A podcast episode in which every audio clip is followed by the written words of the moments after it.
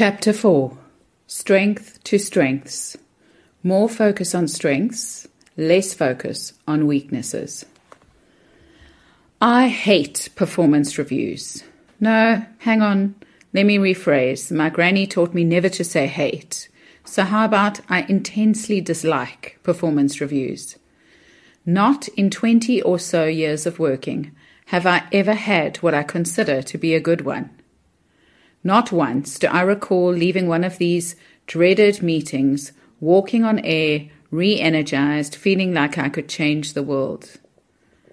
Not surprising, really, because the majority of the time allocated for this forced and awkward interaction was spent discussing my development areas, corporate speak for what I really sucked at.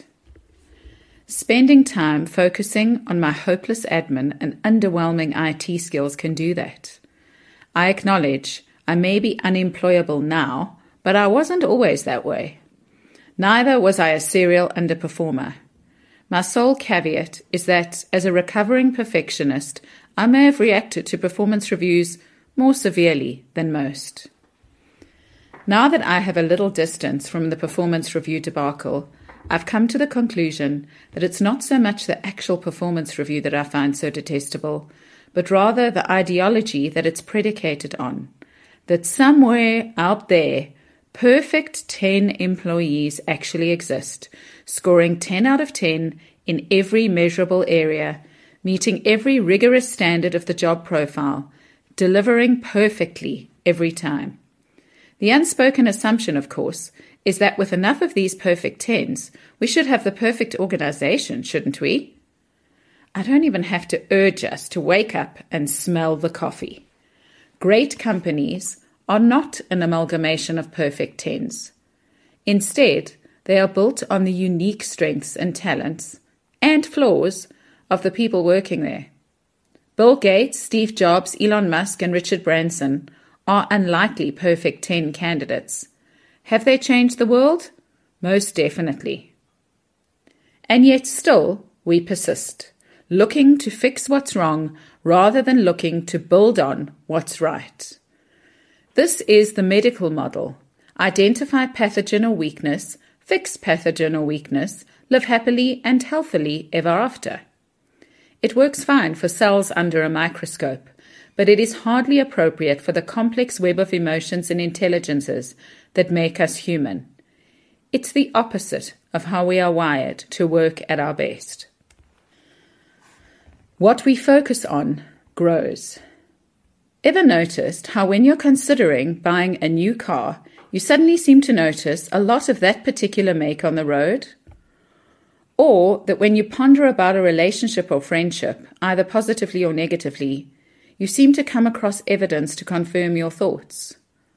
Or that if you focus on your blessings, more blessings appear. It's not some kind of voodoo. It's a demonstration of the principle that what we focus on grows, which is the foundational principle of appreciative inquiry. Right now, in South Africa, we're seeing this movie playing out before our eyes. In the absence of a compelling story of our united future, we are focusing on and finding evidence of our differences, which then play out as racism, victimhood, hopelessness, and blame.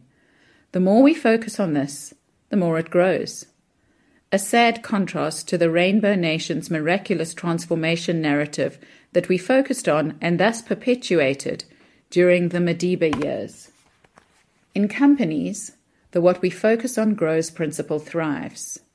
Sadly, left unchecked, most people focus on the negative, resulting in predominantly negative corporate conversations. Without dismissing the real issues that need fixing, leaders can improve the situation by deliberately refocusing the employee's attention to individual and corporate strengths, what they and the business are good at, and what they can build on. At Thinkspiration, we help clients put this into practice with a simple exercise. At the end of each working day, the leader of the business reflects on and captures three good things that happened that day. Below are some observations from the managing director of one of our clients. The three good things a day exercise has been a real revelation. In the midst of an extremely challenging period for me personally, the unthinkable happened. We had a fatality which had a profound impact on my own and the corporate morale. In trying conditions, there haven't been big wins. However, journaling about the three good things meant that I went to bed positive in the knowledge that my efforts had made a difference. I realized that what feels good often has to do with our or my people and my interactions with them. I also came to realize that what makes a day good is in large part due to interaction with my family, which reinforces the fact that I need to balance my time. Some other realizations. What happens to me is not as important as the meaning I assign to what happens to me. Writing in general helps me disentangle my thoughts. It helps me to discern the difference between the forest and the trees. Most importantly, I've become aware that employees at all levels keep a close eye on me and take their cue from my positive or negative disposition. For me, being able to close the day on a positive note helps me to start the next day with a positive attitude. Some years ago, I came across a Tom Peters blog on change, where in typical style, he dismissed the need for a company driven systematic change rollout and advised companies to rather A. Identify areas or people who have already changed, no matter how small these may be. B. Focus on these. And then C. Find more. To focus on what's working and watch it grow. So simple and so effective. The case for and benefits of a strengths based approach are compelling. Again, research supports common sense. In companies that adopt a strengths based approach, engagement levels are 59% higher than average. Productivity is 31% higher. Employees experience 23% fewer health related issues, and creativity triples. What if? I've practiced the strengths based philosophy for a number of years and observed the amazing results. But convincing leaders who are used to fixing the problem to change their minds is not easy. In almost every conversation, I'm confronted by fear. What if we overpraise our people? Won't people get complacent if you talk about how good they are? What about the weaknesses? Won't they creep up on us when we are not looking and decimate us? I've come to the conclusion that we cling to our deficiencies, insecurities, and weaknesses because they're our comfort zones. We also equate a strengths focus with pride and boastfulness, which many of us have been taught is a sin worse than death. That's where the subtlety and delicacy of this approach must be appreciated. It's not about ignoring weaknesses. Of course, we need to note them, neutralize them, or make a plan within the team to leverage one member's strengths to supplement another one's weaknesses. The same goes for knowing and focusing on one's own strengths. This is not for comparative, competitive, I'm better than you purposes. Quite the contrary. If we know who we are, where our unique strengths lie, we can relax. That soul destroying endeavor to be better than or keep up with others stops in its tracks. This Marianne Williamson quote, frequently reprised by Madiba, frames our challenge. Our greatest fear is not that we are inadequate, but that we are powerful beyond measure. What would our world be like if we were able to switch our focus from our inadequacies and instead shine the spotlight on our strengths? As leaders, how can we apply this thinking? Firstly, we need to help people discover their strengths. Then we need to encourage them to share. Discovering strengths. The scientists out there might like this. There's a valid, reliable, scientifically developed tool that can measure your strengths. The Clifton Strengths Finder at strengthsfinder.com is an instrument that originated from one question in the Gallup Q12, which is a rigorously researched set of 12 questions about employee attitudes that Gallup has found to positively correlate with an improved return on investment. The one magic question Do you get the opportunity to do what you do best every day? Using this question as the focal point, Gallup went on to develop the Clifton Strengths Finder questionnaire and classification, which is based on more than 2 million interviews worldwide, with the best of the best in a hugely diverse array of activities, from world class nurses to concert pianists. Initially, when I came across this, I was skeptical. It sounded a bit like the corporate version of star signs. How could a 40 minute online questionnaire know me better than I knew myself? Nonetheless, I suspended my disbelief and did it, and was dumbfounded when I received my analysis. Reading that report felt like Gallup had really gotten inside my head. We did the Clifton Strengths Finder with our entire team, and I've since recommended it to clients. The feedback is always that it's spot on in terms of accuracy. If the scientific approach doesn't appeal, there's much to be gained by simply reflecting personally and with colleagues on what each individual believes his or her strengths are.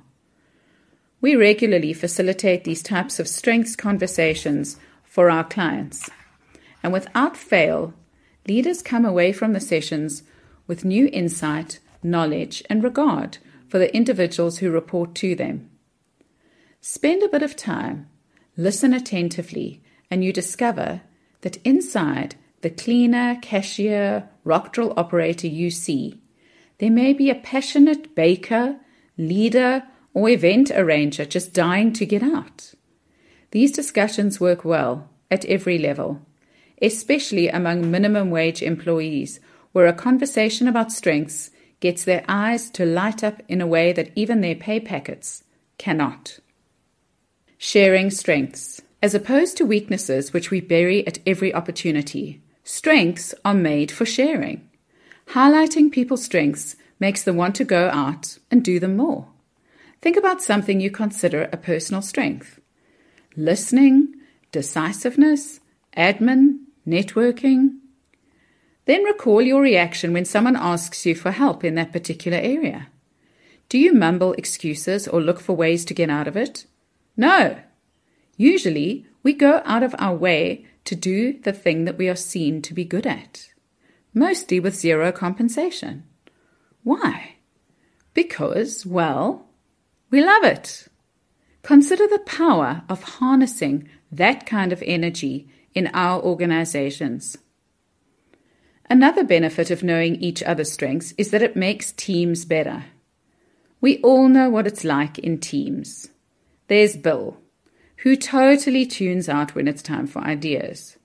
Then there's Mary, looking for every practical angle why it couldn't work. What about John, itching to stop all this talking and just get out there and do something? No wonder working together is quite stressful. What relief the strengths angle can bring. Instead of fighting for us all to see it the same way, there's an acknowledgement that different perspectives and responses add value. Suddenly, a team that was stalling at every obstacle is in overdrive. The mandate to create the right culture falls squarely on a leader's shoulders. Often we define cultures of problem solving, creativity, and innovation as the ideal due to the fact that radical breakthroughs, such as television, the airplane, email, even monopoly, are the result of the collaboration of many, not the brilliance of one. The challenge is to create the culture where this kind of collaboration is possible. This is where starting with strengths becomes non negotiable, because fear, insecurity, even competitiveness have no place in such an environment. People need to feel valued and respected for their uniqueness, comfortable in their diversity. Great ideas rarely come from one profound flash of insight. Rather, it's a series of sparks that unfold across the group.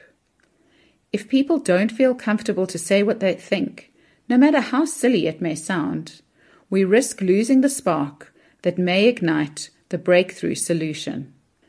Finally, a strengths based approach offers a viable and valuable alternative to our misconception of the all knowing super leader.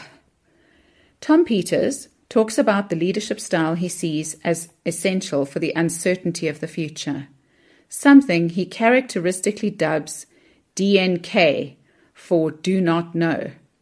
He argues that it's essential for leaders to stop seeing themselves as superhumans who know everything and to start valuing the people around them. Just imagine for a moment what that world could be like.